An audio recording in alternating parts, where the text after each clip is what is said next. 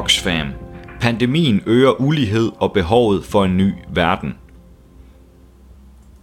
Som følge af covid-19-pandemien er 100 millioner blevet skubbet ud i nød, lidelse og fattigdom, mens verdens rigeste milliardærer kun er blevet rigere, viser ny rapport fra NGO'en Oxfam International, parentes Oxfam. Denne ulighed er et produkt af et mangelfuldt system, der har rod i nyliberal økonomi og eliternes erobning af politikker, skriver NGO'en, der opfordrer verdens regeringer til at opbygge retfærdige, lige og bæredygtige økonomier – Flere hundrede millioner mennesker har mistet deres arbejde og indtægtsgrundlag og risikerer snarere at dø af det end af coronavirusen selv, mens verdens rigeste knap mærker, at vi står midt i en krise, fortæller Christian Weisse til arbejderen.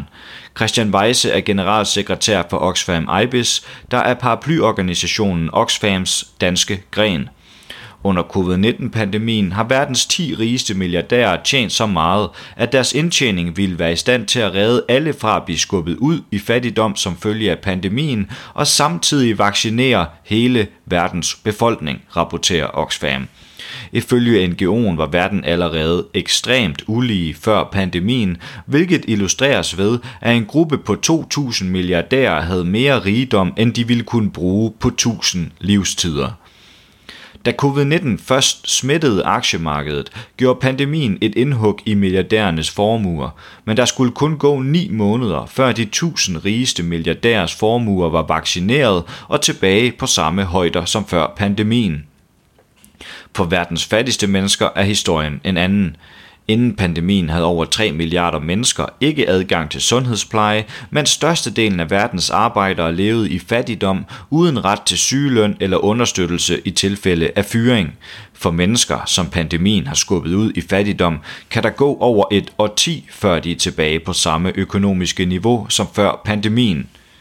Krisen har ramt skævt, det har i høj grad været lavtlønsjob, der er forsvundet, mens højtlønnet i højere grad har beholdt deres arbejde og måske endda tjent penge på ejerbolig og aktier, forklarer generalsekretær Christian Weise og fortsætter. Det er absurd, at vi midt i en af de største kriser nogensinde kan se, at den globale superelite har øget deres formuer væsentligt. Oxfam mener, at covid-19-pandemien afslører en række mangler i den nyliberale verdensorden. NGO'en peger blandt andet på områder som arbejdsforhold og sundhed. Pandemien har på brutal vis afsløret uligheder i arbejdssystemet, understreger Oxfam og oplyser, at 100 millioner har mistet deres job som følge af pandemien. I 103 af verdens lande blev en tredjedel af arbejderne ramt af pandemien uden at have arbejdsrettigheder som løn under sygdom og arbejdsløshedsunderstøttelse.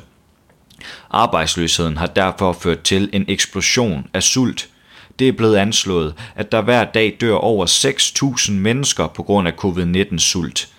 Desuden har pandemien ført til en drastisk stigning af underbetalt og ubetalt omsorgsarbejde, hvilket rammer kvinder hårdest, da det oftest er dem, der arbejder som sygeplejersker og hjemmehjælpere. Selvom Christian Weise anerkender alle borgers bidrag til samfundet, mener han stadig, at pandemien har vist, hvilke arbejdere der er essentielle. Pandemien har vist, hvor uundværlige frontlinjepersonalet er for at holde samfundet kørende, og at det stadig er dem, der har betalt en højere pris i forhold til smitterisiko og risiko for at miste deres job, understreger generalsekretæren. I lyset af pandemien mener Oxfam desuden, at verden lider under dårligt finansierede offentlige sundhedssystemer og private sundhedssystemer baseret på, hvor rig du er, har spillet for lidt selvom Oxfam vurderer, at det er for tidligt at tegne et endeligt billede af pandemiens konsekvenser, tyder studier på, at vi ser ind i en fremtid med betydelig stigning i ulighed. Det faktum, at virussen har haft alvorlige økonomiske konsekvenser i alle verdens lande på samme tid, betyder, at det er sandsynligt, at næsten alle lande vil se en stigning i ulighed, skriver NGO'en og understreger, at global stigning i ulighed på en sådan skala aldrig er set før. Når uligheden er så ekstrem, som den er, kan vi ikke udrydde fattigdom, og under coronakrisen er antallet af fattige eksploderet, siger generalsekretær Christian Weisse. Han oplyser, at 3,2 milliarder mennesker, næsten halvdelen af jordens befolkning, allerede levede i fattigdom før pandemien, der har skubbet op mod 210 millioner flere mennesker ud i fattigdom. Det siger sig selv, at det er enormt skadeligt for samfundene og den globale udvikling fremadrettet. Vi risikerer at tabe en hel generation, hvis vi ikke sørger for at få alle med, når vi skal genstarte samfundene, fastslår Christian. Som en del af rapporten har Oxfam undersøgt, hvad 295 økonomer fra 79 lande tænker om pandemiens konsekvenser i forhold til ulighed. Undersøgelsen viser, at 87 procent af økonomerne vurderer, at ulighed i indkomst vil stige i deres givende lande. Samtidig tror 67 procent ikke, at deres respektive regeringer har en plan for, hvordan de vil lindre den sandsynlige stigning i ulighed. En stigning i ulighed er næsten sikkert, men omfanget af stigningen og hvor hurtigt den bliver reduceret, så mere lighed opnås, er et valg for regeringer rundt i verden, fastslår Oxfam, og ifølge NGO'en er det ikke nok, at verden er op på samme niveau af ulighed som før pandemien. Forandrende politik, der virkede utænkelig før krisen ramte, har pludselig vist sig at være mulig. Der må ikke vendes tilbage til sædvanlig ulighed. I stedet må regeringer mønstre det nødvendige for at opbygge en mere lige og bæredygtig verden og en mere menneskelig økonomi. Ifølge NGO'en stod det allerede klart før pandemien, at mennesker kræver en anden verden. Undersøgelser fra hele verden viser, at folk ønsker mere lighed og bæredygtighed. Oxfam mener derfor ikke, at regeringer bør begå de samme fejl som under finanskrisen i 2008. Her indførte regeringer skattelettelser for de rige, skar i den offentlige velfærd og fortsatte med at understøtte fossile brændstoffer og klimaødelæggelse. Disse valg øgede ulighed og skabte enorm lidelse. Denne gang må det være anderledes, mener NGO'en. Mere end nogensinde før råder regeringer over realistiske, fornuftige idéer for at forme en bedre fremtid. De må gribe muligheden, skriver Oxfam, der har identificeret en række skridt for en bedre verden. Regeringer må bevæge sig videre fra et fokus på bruttonationalproduktet BNP og begynde at værdsætte det, der virkelig betyder noget, skriver NGO'en. Generalsekretæren for Oxfam IBIS forklarer i den forbindelse, at BNP, der benyttes som målestok for landets økonomiske vækst, ikke tager højde for ulighed. Det nuværende system har akkumuleret ufattelig rigdom og indkomst til en lille elite, mens det store flertal ikke har oplevet økonomisk fremgang i overvis, siger Christian Weisse og fortsætter.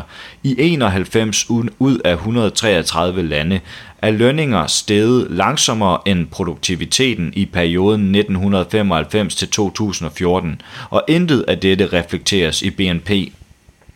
For at skabe en mere lige verden mener Oxfam derfor, at regeringer bør skabe menneskelige økonomier for mennesker. Regeringer må sikre, at menneskers rigdom, køn og etnicitet ikke spiller nogen rolle i forhold til helbred og uddannelse.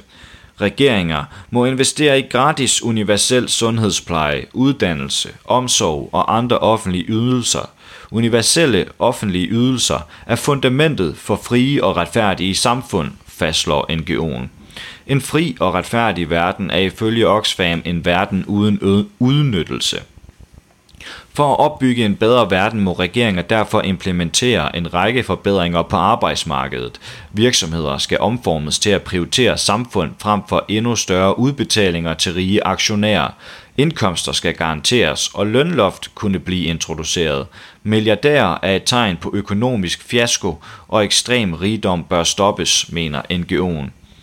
For at skabe lighed i verden fastslår Oxfam, regeringer ikke kun bør sikre ordentlig løn, men også meget større jobsikkerhed med arbejdsrettigheder, løn under sygdom, betalt overlov og understøttelse ved arbejdsløshed.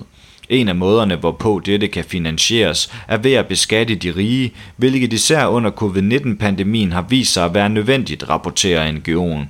Coronaviruskrisen må markere et vendepunkt for beskatningen af de rigeste individer og store firmaer. Vi må se tilbage på denne krise som det tidspunkt, hvor vi endelig begyndte at beskatte de rige på retfærdig vis, mener Oxfam og tilføjer. Dette kan inkludere beskatning af formuer, beskatning af finansielle transaktioner og en ende på skatteunddragelse.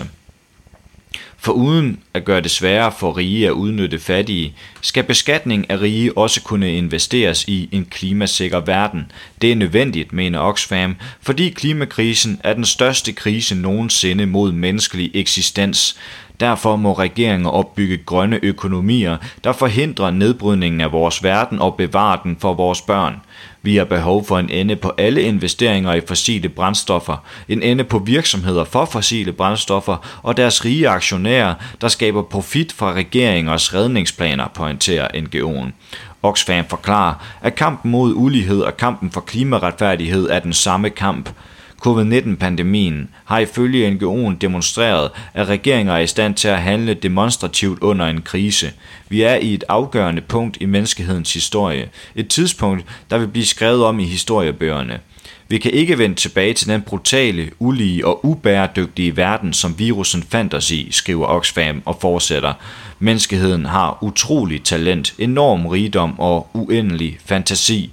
Vi må sætte disse egenskaber i brug for at bygge en mere lige menneskelig økonomi, der gavner alle, ikke kun de privilegerede få. Du har lyttet til en artikel fra Arbejderen. Abonner på vores podcast på iTunes, eller hvor du ellers hører din podcast. Du kan også klikke ind på arbejderen.dk for meget mere journalistisk indhold. Du er også velkommen til at følge Arbejderen på YouTube, Facebook, Instagram eller Twitter, samt tilmelde dig Arbejderens daglige opdatering på Messenger. Vil du i kontakt med redaktionen, kan det ske ved at sende en mail til redaktion arbejderen.dk Tak fordi du lyttede med.